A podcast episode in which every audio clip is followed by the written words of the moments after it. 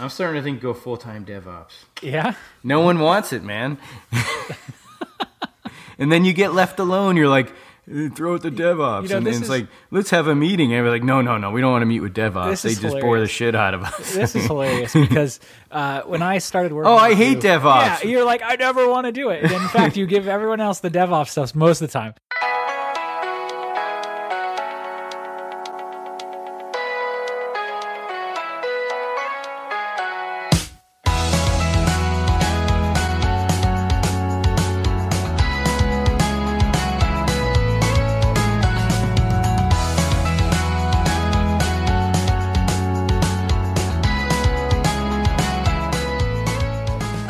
Welcome to Developers Hangout, a podcast for developers by developers, a place where we get together as often as possible and discuss a wide range of topics from the books we're reading to latest news and commentary on other tech podcasts.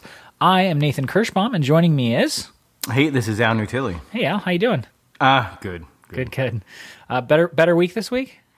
Um, no, it's just the illusion of better. The project's, you know, like I said, the project's coming to an end and everybody's calm, but Yeah. we all know how that goes. Oh man, yeah. It's always calm during the start and, yeah, you know, been, been and there. calm towards the end until the real end. Yeah, I feel for you. Yeah. How about you? Uh, y- you know, it's fine. Uh, it's funny. Get get um, we got out of our sprint cycle a little bit just because Oh, there yeah. was some urgent stuff that needed to be addressed. Um, and I never like staying on that like that kind of like urgent Yeah. like hot fix mode for longer Yeah. than a day. Yeah. Uh, and it this just required it. It wasn't. It's it, you know it's fine. Nothing's the end of the world. But um, but uh, yeah, just I'm excited to get back into the normal sprint cycle myself. So, uh, yeah. yeah. Anyway, uh, before we get into things too far, uh, let's just take a moment. Um, wanted to mention and thank our sponsor, uh, PHP Architect. Uh, if you don't know, PHP Architect has been published continuously since 2002.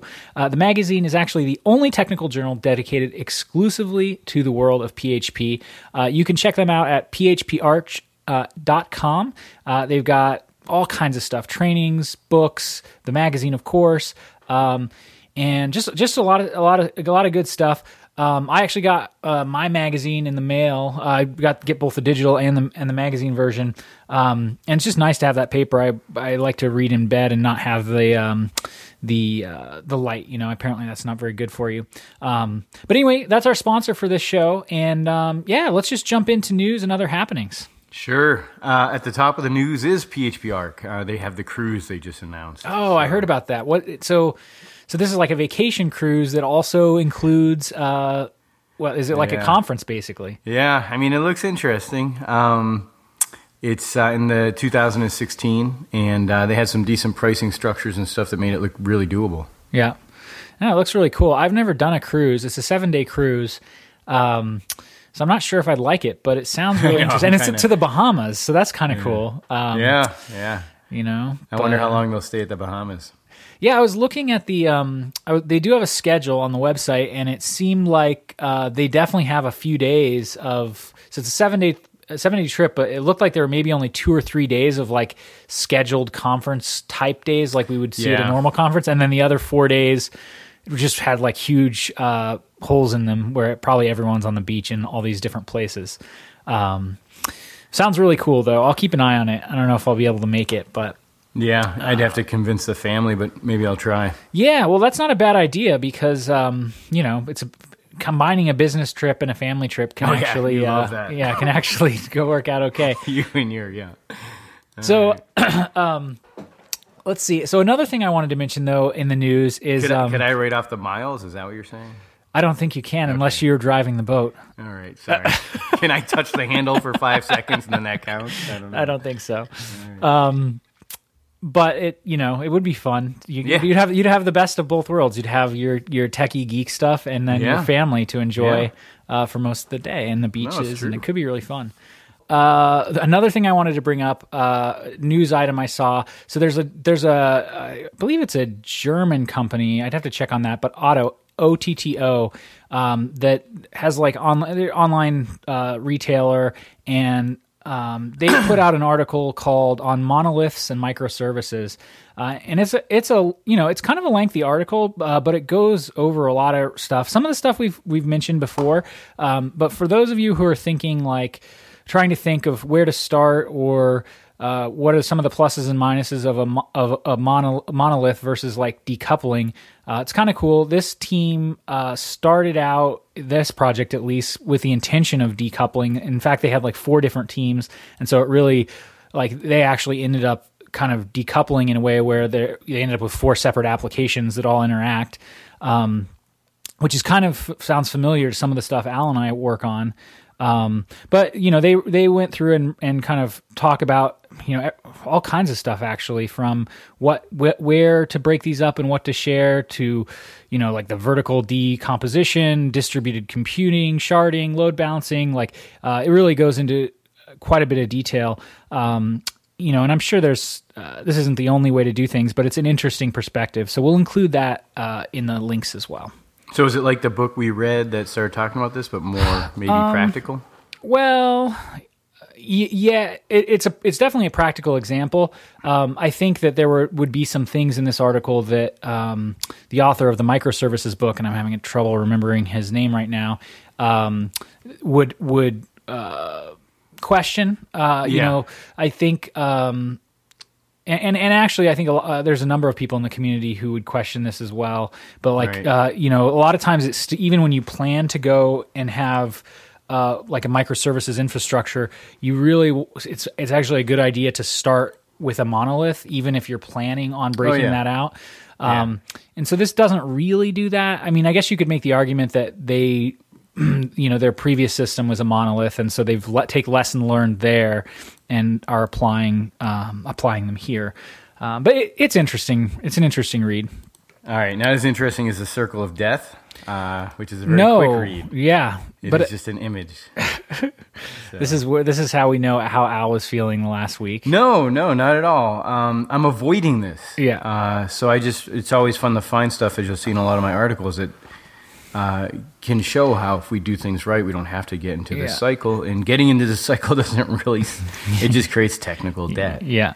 And uh, it's just a, like, you know, it's just not a good uh, mindset. Yeah. So for those of you, uh, we'll post this. It's a, it's a uh, tweet, but we'll put right, and we'll right. of course put this. But so for those of you technical listening, debt uh, right. equals up late fixing bugs, and then that goes into lack of sleep, and then that goes into sleep debt, and then it goes back up into impaired cognitive uh, cognitive function, which goes up to poor coding and then back around in the circle yeah. to technical debt again. Yeah. It's just a vicious cycle yeah. that some it's of the so other articles I link to is, is I think, uh, appropriate. Yeah, it's so true. Um, yeah, and it's it's hard as a developer because sometimes I think we we become the the uh, we be I don't know how to say it nicely, but basically we become the solution to poor planning.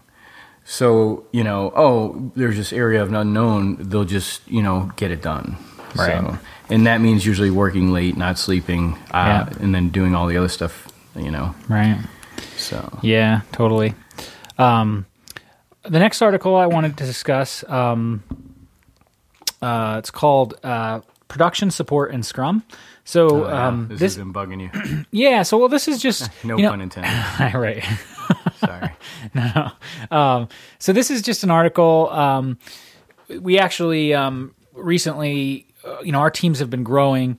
Um, and we've we've recently been kind of integrating a scrum, uh, kind of a more dedicated Scrum Master into our workflow.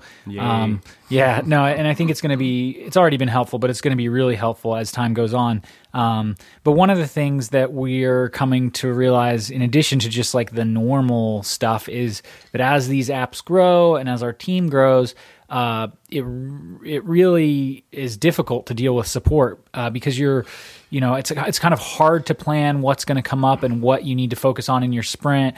Um, and then if you but if you don't take that into consideration and you're just you know you've got your team of three or four people working on uh, you know stories in the sprint uh, but then things come up like how do you handle that? And how do you deal with handling it across three or four products when um, you know there's not at least at present time we don't have a dedicated support team. It's kind of like the developers are dealing with this. Um, and so this this article is just kind of some thoughts on how to uh, how to do it with with and keep keep in within the kind of um, the goals and the, the spirit of Scrum.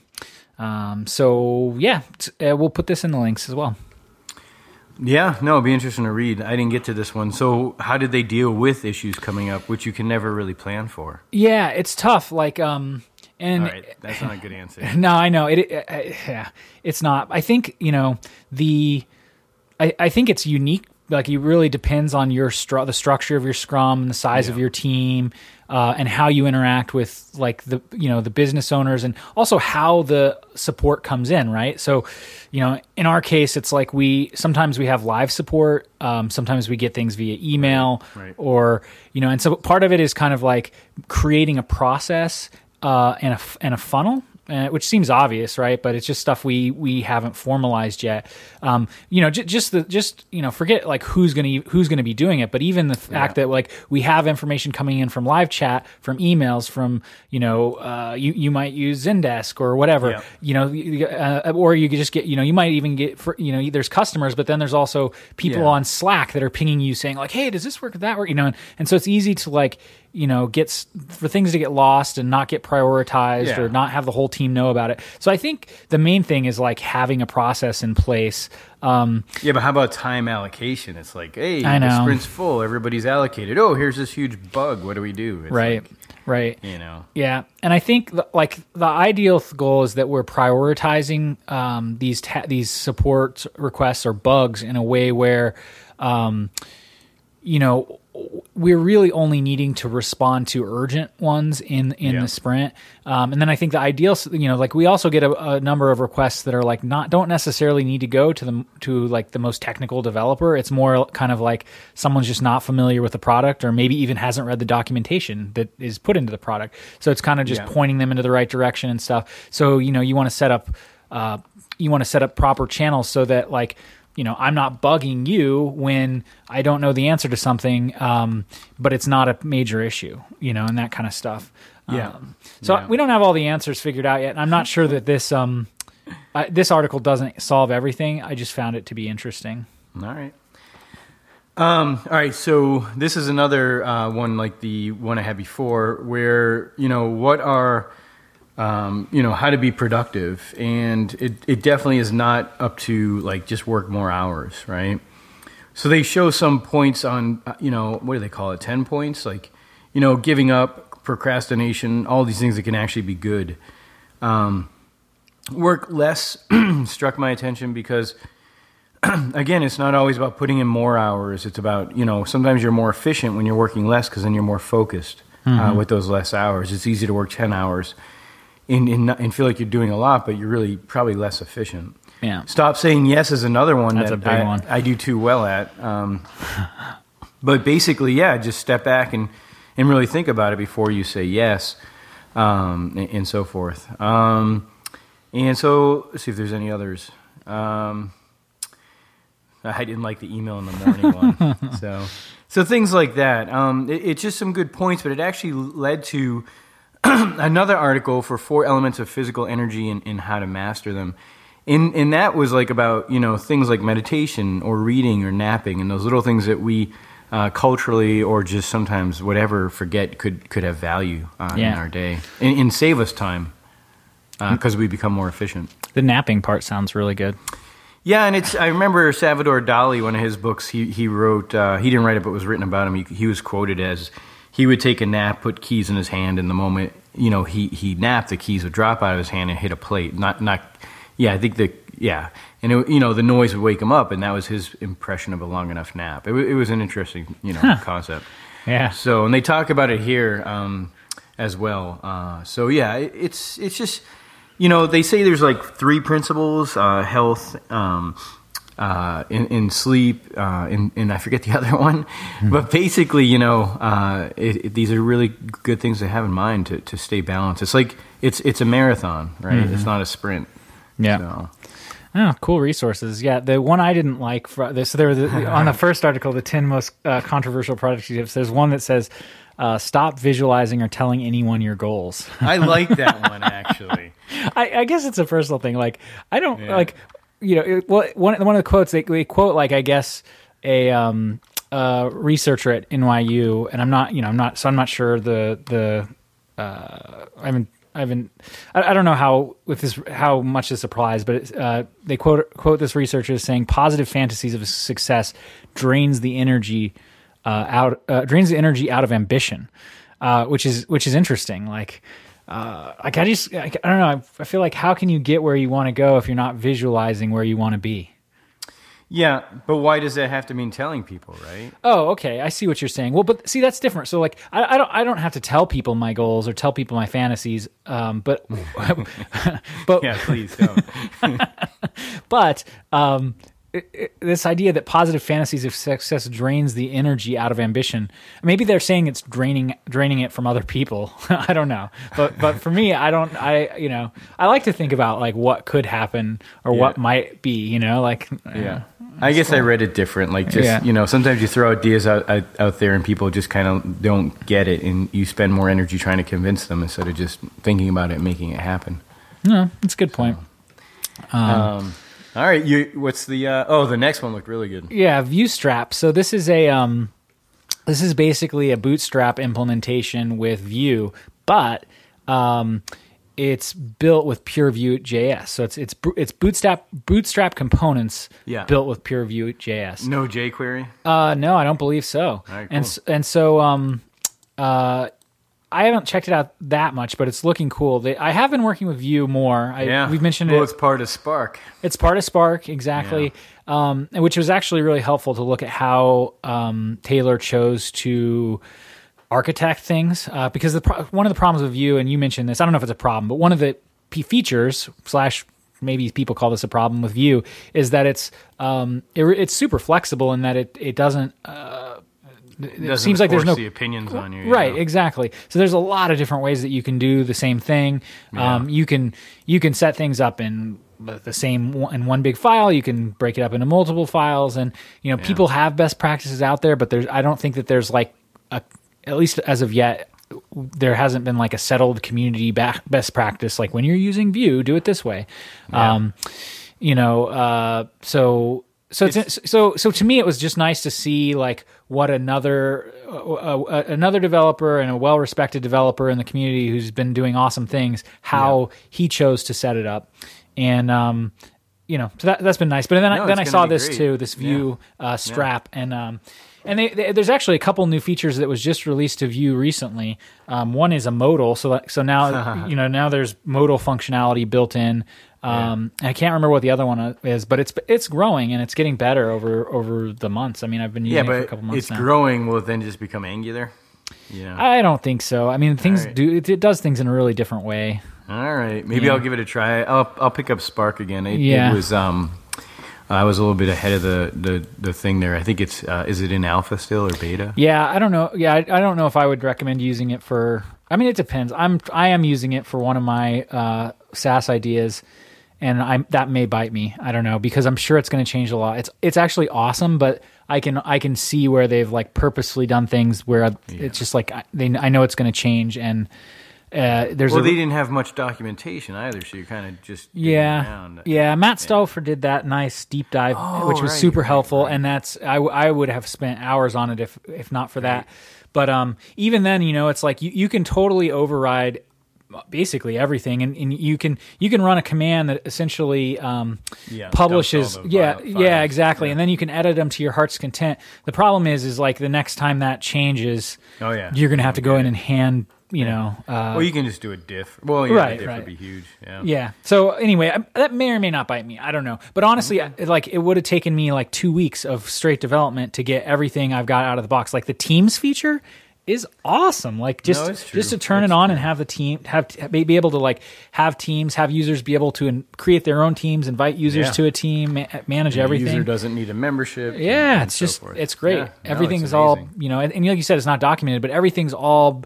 Uh, there's a great API for it. Like you just to find out if someone's on a team or not, or to filter by teams. It's just super easy. Yeah. Anyway, I digress. We're getting a little off track here, but um, yeah. No, it's good. Um, all right, the next one is sane, scalable Angular apps, but not impossible. Lessons learned from PayPal. Uh, so enough of Vue. uh, or Vue, uh, Angular, Stick with it. uh, Stick with it. Angular. Uh, you know, uh, it's an interesting article. There's two of them, I think. This is the first one I'll put in. Uh, and next one I'll do next time. But basically, some experience from PayPal, the things they did and didn't do. Uh, and I think in the end, you're, you'll see that some of the complexity of Angular is, is what we bring to it. Mm-hmm. Uh, and I think even though I still enjoy John Papa, uh, his articles, I still get a sense that they uh, work at such a JavaScript level that they sometimes do things um, a little bit more complex than I would need to in, in what is typically a, wib- a widget driven or a more simple JavaScript application. yeah. So just reading more and more about these simple ways uh, is, is interesting. Yeah, I have a feeling like there's quite a bit of controversial stuff here. I mean, I've I'm, I'm Yeah. almost through reading the whole thing, but it's um Yeah. I mean just a few few examples like don't use ng controller. That's not that controversial. Um, don't specify controllers in your routes. Uh, Yeah. Probably most make everything a directive. Uh, I've seen that before, though. Yeah. I mean, it, you know, it, there's a lot of value to just uh, throwing everything around in a directive. It's its own scope. It's its own widget. yeah, Uh, totally. I, I mean, when you show how they call to it in the route, you're like, "Holy crap, that's cool!" Um, Right. The route just calls to the to the directive. Yeah, right. So yeah, your route your routes file is really simple and, Yeah. and easy and readable. Yeah. Um, Uh, you know, I'm, my apps are a little bit more simple than this right now, but if I had a more complex one, I would try this. yeah, So that's cool stuff. Um, yeah. yeah. Anything else on this? Anything else? No, it's a it's a worthwhile read. All right, cool. Um, so one thing I did want to bring up before we move along is there's an article called "When to Mock," and it's um, uh, it's actually uh, by Adam Wathan, and it actually plays into. Uh, we we had a little bit of back and forth with Adam after our last podcast where we covered one of his videos, um, and he, you know, you can check that back and forth out on Twitter, of course, but. Um, he sent us a number of resources um, that were really helpful. Actually, one of them is this "When to Mock," and it's just you know I think he, he wrote this a year ago, maybe a little over a year ago. Um, but it's it's just kind of answers that question: when to mock. Um, and I won't go into details on it now because we're actually about to. Uh, our main topic today is going to be about another resource that Adam kind of pointed us to, uh, which we'll talk about in a minute. It's not by Adam. It's not a video by Adam. Um, it's someone else. Uh, we'll get to that in a second. Um, but I just wanted to put this here because it's. I feel like I'm. You know. I've been focusing on this for a while now on, in terms of like what to mock, when to mock, like how much test coverage to use, what's the right way to test. Um, and this is pretty useful. This is he tries to kind of simplify a lot of the stuff that we've been talking about over the last few episodes. Um, so you check it out. Uh, yeah, I'm going to add it to my extra list here. Yeah, It's funny is his site looks just like Medium. yeah, yeah. So, it's nice though. It's simple. Yeah, I mean it's white with Yeah. some nice font. Yeah, yeah. Um, I like that. all right, and finally, AWS OpsWorks. It's an interesting service AWS Amazon offers. I hope to do some write ups on how to use it with Laravel. Um, Yeah. but it, it's been good reading. Their guides are actually pretty good this time, and uh, I did the demo, and things are going well. Um, Yeah. so now we'll throw something real at it shortly. That's really cool. So I um I just did a little bit of looking into it. So it looks like it's based. Uh, so it's it's essentially like a pl- like I don't know. Maybe you tell me if this is wrong, but like to me it seems like a platform to build your own CI infrastructure that like but does more than CI. Like it like it really manages your entire infrastructure and you can build CI into it. Um, but it's what is it based on Puppet? Uh, or No, no, it um, it you can use Chef to Oh, um, right, Chef. to to do some things. Uh, there's so many recipes and so so many included things. Um, I would say it's not about CI. Uh, it's more about just um, containing stacks that have all of the grouped instances and resources you need to uh, build your application Hmm. based, and then you can have numerous stacks relative to the repositories. So you then have you know prod, dev, and stage, and the nice workflows like hey. Let's release prod by making a new prod, and or no, better yet, let's make prod out of stage because it just passed all the tests. You know, and then you just roll back you just put prod into hibernation or whatever uh, so that if anything goes wrong you can even go further than that. You can make stage into prod and then use the load balancer to direct 50% of the traffic to this new prod to or 10% to make sure it's working. Uh, so you just get these great workflows. And, Wow. and more importantly you get these great ways to send like to to like every project we do has an SQS, an S3 bucket, an RDS, and blah blah blah. And you're like, holy crap, where is everything? And now everything's grouped in a stack. So you also centralize all your monitoring, all your reporting, Wow. uh, and possibly all your billing in this one area. It, it's it's quite neat. And with Chef, you just get the nice ability to script all of this. Uh, and not that you have to learn Chef, but there's so many recipes out there. Yeah. Um, but you can really build out these uh, these um, the you, the uniqueness you need to say my to PHP, you Right. know, uh, or whatever. yeah. It's it's going well. That's I think great. It's going to be good. Yeah. That's right. It sounds really promising because I know in my experience it's like you either need someone that's almost full time to like focus on Yeah. this kind of stuff Yeah. or or you're not doing everything you need to be doing. Yeah. Uh, and so it sounds like this is a really awesome tool potentially to help with that. I'm starting to think go full time DevOps. Yeah. No one wants it, man. and then you get left alone. You're like, "Uh, throw it to DevOps. you know, And this is- like, let's have a meeting. And we're like, no, no, no, we don't want to meet with DevOps. This They is just bore the hilarious. shit out of us. This is hilarious because uh, when I started working, Oh, I with hate you- DevOps. Yeah, you're like, I never want to do it. And in fact, you give everyone else the DevOps stuff most of the time. Um, Yeah, but you but you're changing your mind on that. Well, because I realize it's like uh, it's just it's just nice. I mean, it's it's uh, it's the bike shed, right? It's Right. Uh, nobody knows anything about it, so then I'm gonna fake talking about it, right? So all those PMs and everybody else are like, uh, "Go set this up," and, and you're like, "Great, meeting's over," uh, and no one's gonna talk about how they feel about something, and you know. Uh, you know, so I'm just starting to realize that you know our our buddy uh, Josh might have a, a little bit of understanding. He had it right all along. Yes. Oh man. Okay. Well, cool. Anyways, All right. So for our next section, we are going to talk about feelings. Al was really, uh, really wanted to discuss this. So no, Yeah. I'm just kidding. Uh, so that's it for our news section. Let's um, let's jump into latest readings real quick. Just a uh, quick, uh, quick update on a couple things, and then let's get to our main topic. So Let's talk about what Nathan's not reading. Here we go. Go. You've been so busy this week. I know. No, but I actually have gotten a, a few Great. chapters read. So, um, so the book I'm reading is called "Ready for Anything: 52 Product, uh, Productivity Principles for Getting Things Done." It's by David Allen. Yeah. Um, you know, it's not. I so I mentioned last time he's got a um, he's got his first book, Getting Things Done, which I really enjoyed, and actually that uh, my brother reminded me after this last podcast uh, just came out with a new edition. Um, so check that out. I would I would actually recommend that book before this one. This one's not bad. It's got good stuff in it, but it definitely isn't as uh, awesome as the first book.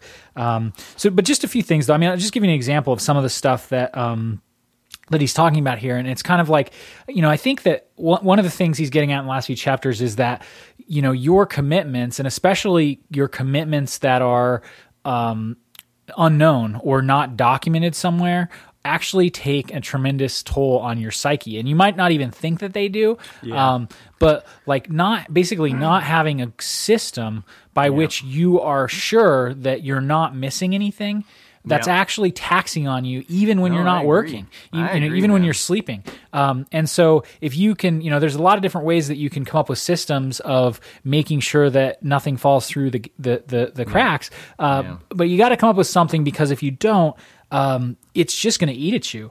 Um, so there, so that that's been really that was an interesting thought for me. Um, And this is the guy who wrote Getting Things Done. yeah exactly. Yeah, because that's what I got from Getting Things Done. He's like, you get into a list, get it out of your head. yeah exactly and check the list at a, you have to have, you know, um, systems, you know, check the list every day, five minutes a day or whatever, or Right. an hour at the end of the week. yeah and he, you know he says commitments in your head create stress and failure Oh, I hate it. you know I, it's like I, my wife doesn't get it, but I put everything into a list or a calendar uh, where she's always repeating them to me randomly at certain times of the day. I'm like, where did this come from? Why, why are you repeating? Right. You know, like it's like because you know, you, if you get these things in a list, they get out of your head, and you're not just running in circles. Right. Uh, with these thoughts. Yeah, and he, I mean, he also points out that like creativity. So we work, you know, we we Yeah, we need creativity uh, with, with what we do, and Yeah. that that only shows up when there's space for it. And No, if you're sense, burdened yeah. by all of your commitments because you don't have because you don't have them um, kind of clearly put in their place and like out of the way,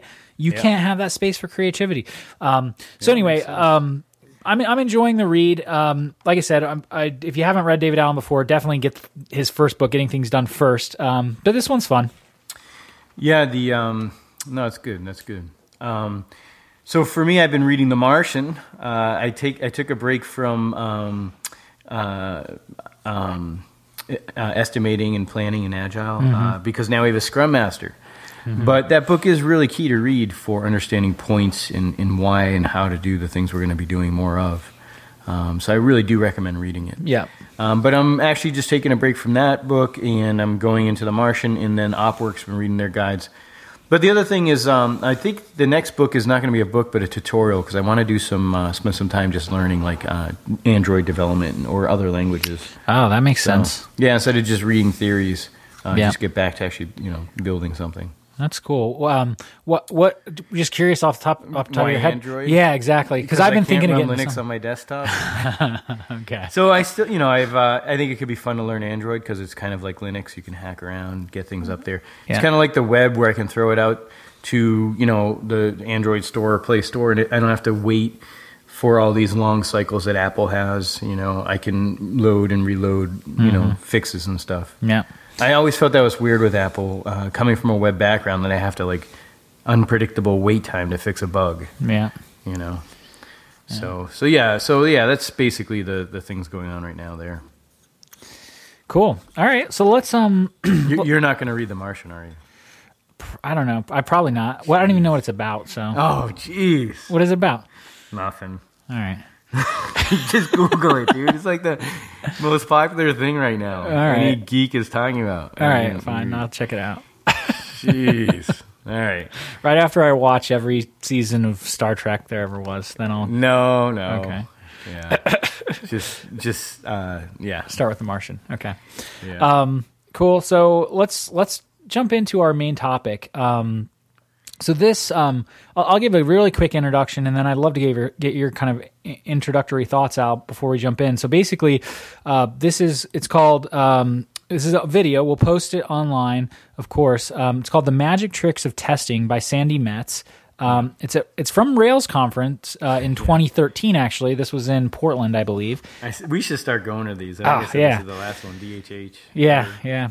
Um, so she, of course, wrote the the um, the uh, book "Practical Object Oriented Design in Ruby," um, which is a huge, huge hit, um, and uh, just kind of uh, one one of the main books I think you read as a developer. Coming up E- even when you, even if you don't know ruby honestly i i i'm a little i'm more comfortable with ruby now but um Yeah. i'm a php developer uh primarily and and i was worried but that book was so good um you, you know and i was able to follow it, it was, it's very easy to follow uh, in Yeah. terms of the code examples and things like that so um you pick it up right away but anyway we definitely recommend that book this is not that book um but it's a it's a a, uh a conference talk given uh, uh, by Sandi. Um, yeah, and let's just jump into it. I don't know, Al. Do you want to give kind of a like uh, maybe a quick introduction on what like what Yeah, what, and I what mean, the takeaway was? it's was? definitely unit testing, uh, and it's definitely showing how to really reduce the um, the surface of, uh, that you're trying to test, so that your tests are very uh, minimal uh, and very accurate, and they're and they're focusing on something that won't uh, change as often, and, and when they do change and break, you know it has some meaning. right. Uh, so she did a really good job of, of reducing uh, how you can think about these things and so forth. Yeah, definitely. Um, it's been a huge problem for me, or just like I don't know if problem, but a challenge. Yeah. Um, Yeah. th- throughout my career as a developer, um, to to find out like what is enough testing, when are the right times to test, what do you test, uh, and there's so much that obviously we've talked about it in the last couple episodes um, a bit. Um, but and as Al mentioned, this is specifically about uh, unit testing, and and you know what Sandi does, which I which I love, is she has a very minimalistic approach to it. Yeah. Um, and I think you know we'll post a couple of quotes obviously online, and um, there's actually a couple. She she does a really nice chart where she basically. Um, you know, there's different kinds of you know, so everything's a message, right? We're familiar with that, where you're you're either you know sending a message out, uh, a message is coming in, or you can send messages to yourself too, right? So when you're doing unit cl- testing, you're really isolating a single class, and you're kind of looking at that class as a as a concealed single entity. Um, now things can go go in and out of that.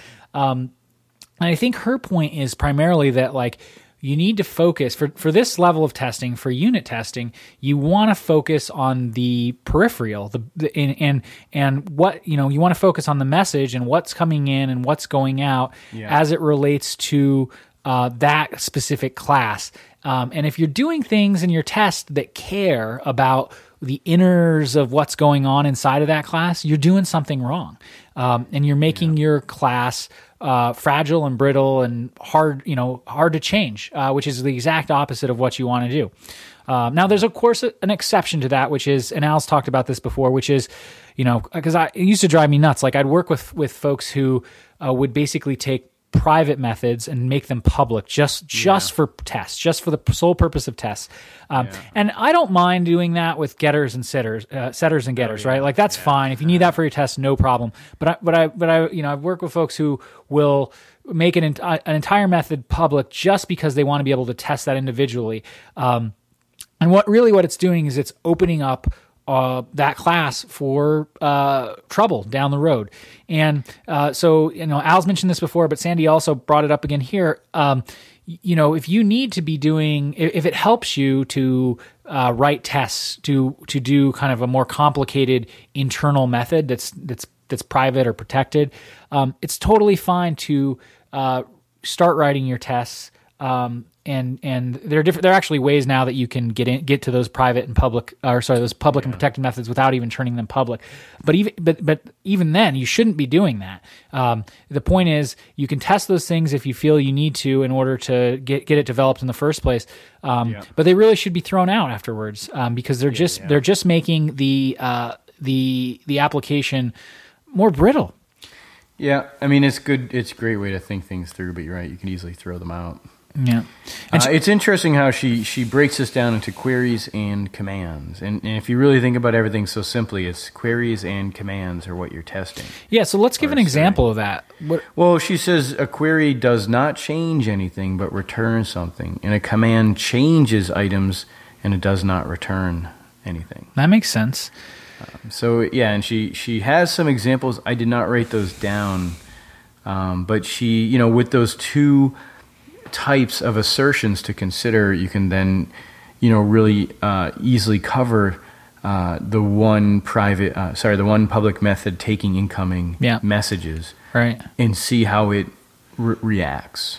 Yeah, so I guess an example. Let's just see if I can come up with an example real fast. Like a query would be like you call you you basically say like ca- there's a calculate price Yeah, function right, on your on your class, and all it does is it takes it basically takes two values and or take it, it takes an array of values, adds them up, and adds tax into it, and gives you a price back. so right? inside of there might be a private method to calculate tax and another method to do the calculation of the two plus two or whatever, right? Mm-hmm.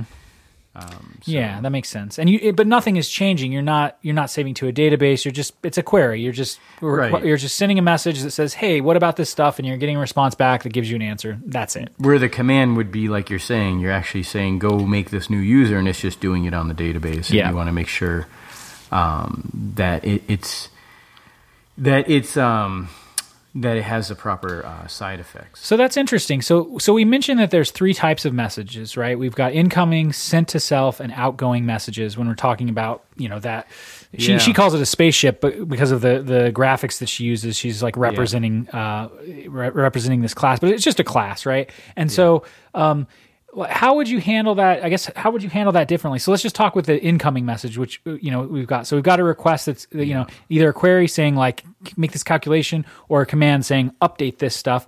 Yeah. Like what, um, you know, like how do you go about testing those? Right. I mean, for me, I you know the message is easy uh, as, as a query because the query is just saying, like you said, it's a calculator. so you just this, you just assert the results. Yeah.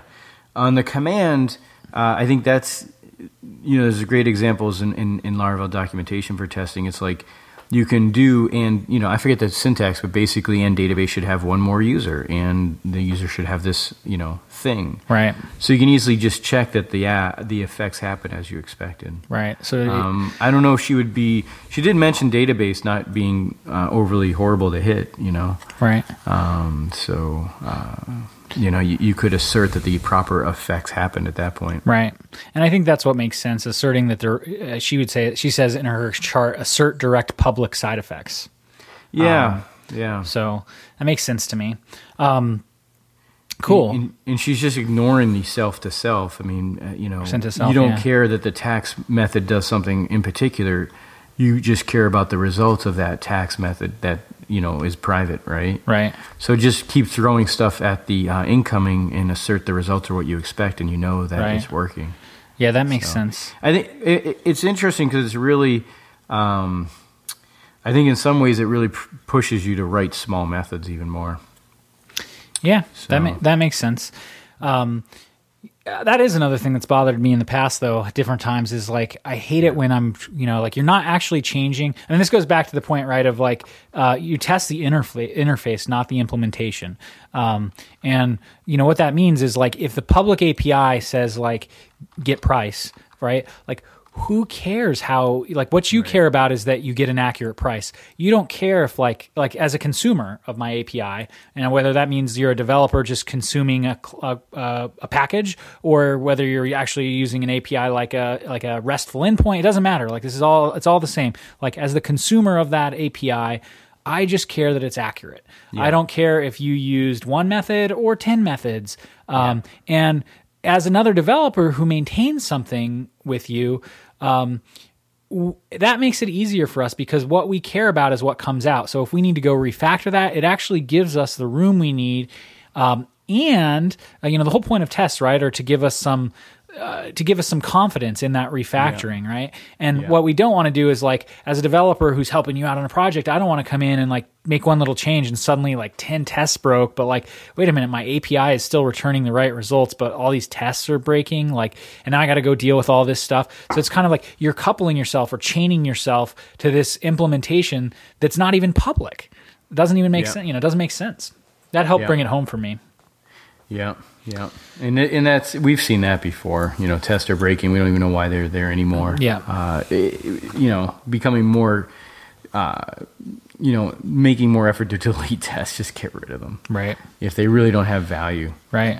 Um, so uh, so the incoming sent to self and then finally outgoing. She skips the whole query thing.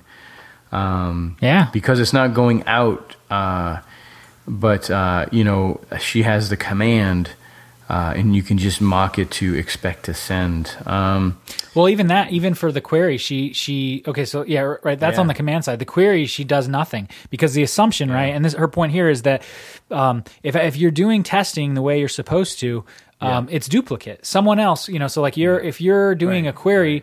To another class, that's so it's an outgoing query. That other class already has a test for it. So well, and, and you're taking care of that in the top row where it's what's my incoming, assert the results. right, right, So yeah. yeah, Um, but the expect to send is just her uh, mocking that particular method to say it should be hit once. right, Uh, like you know, our class should send this to the queue, and then we're just testing it. We're not testing the queue. We're just testing it actually made it. right. Um, that's exactly it. Yeah, um, yeah. So that you know, and you're not. So yeah, that could work there. Yeah, Uh, that, I'm not sure exactly how you would test that. She had a Ruby. I think maybe she was testing a public method or private method. I forget. I thought in her example she was testing a private method. It this is the expect to send outgoing command. Yeah, and I, yeah, I think she was. Um, um, I forget. I just remember you can do that in Ruby, and I think you can now do it in PHP. But I, Yeah. I, th- I wonder if there's a better way. I think you can. This would just be a mock, right? Like this would you just this is just a, a mock object that like expects Yeah. you to call. But it doesn't. Mock objects don't like to. to uh, they can't mock a private method. Um, so uh, it would be tricky. Um, so if you had a class with a private now send a queue, and you're like, I just want to make sure it gets there. Uh, that's why I was using saying public. I don't know. It's a tough one. I forget what she did, um, and I know we can replicate it in PHP. I just forget what she chose there. Yeah. Um, but she was just making sure it made it that far, and that's all she was concerned about Yeah. which was cool. Um, all right, and I think uh, she also links to some other stuff to help uh, auto magically um, deal with, uh, you know, making sure your stub stuff doesn't get out of date and so forth. That- Exactly. be interesting to look into. Right. Because the mock is really a double. It plays a role, but the the part the part that's really hard, right, is when you get out of sync. When you're when you I think she she's she called it minimizing all of that by just not focusing right. on anything. You're minimizing it, but there's like you're gonna have API drift. That's what she called it, and hmm. and you know keeping that. Yeah. making it so Yeah. that bo- both your API, like your real PA, API, and your mock objects are basically I don't you know I don't know how I don't I don't know the best way to do it yet. I got to look into this more. But she she mentioned some tools for Ruby. I love to see if there's some of those for PHP. Um, But but also just making sure that um, you know both of them both of those uh, are are adhere to a certain interface, right? Where there's um, there's certain expected um, you know there's certain expected methods. Um, and actually, one of the things I'm excited about with PHP 7, and I haven't thought about this too much, so I could be mistaken, is you can actually so you can do two additional things. PHP 7 does two additional things that are super potentially super helpful for this. Is you can um, expe- you, you can type hint. Um, uh, for starters. So you, Yeah. so and that's on the incoming uh, you know incoming. So you can say like i'm only going to take an integer uh, in this particular scenario. Um, but the other thing you can do is you can actually type hint i forget exactly what they call it but you can essentially type hint the response um, so that um, if you're if you if i if i was to create a method that didn't turn return the right type of response it's going to throw an error. So it could never you know you're not it, and php will throw an error. Um, so you're basically creating a method where any implementation of that method has to return a certain type of response uh, and it's kind of locked into that contract. So uh, just a thought but could be really cool. That'd be interesting to see. yeah All right. No, it's a good it's a good uh, watch uh, as as you you know just try to simplify your testing. totally Yeah. It's still it's still hard. It's a tough one to grasp. I think you just got to keep doing it. yeah yeah yeah and thanks again to Adam Wathan for um Oh, for yeah. pointing this out to us awesome Yeah. That was cool.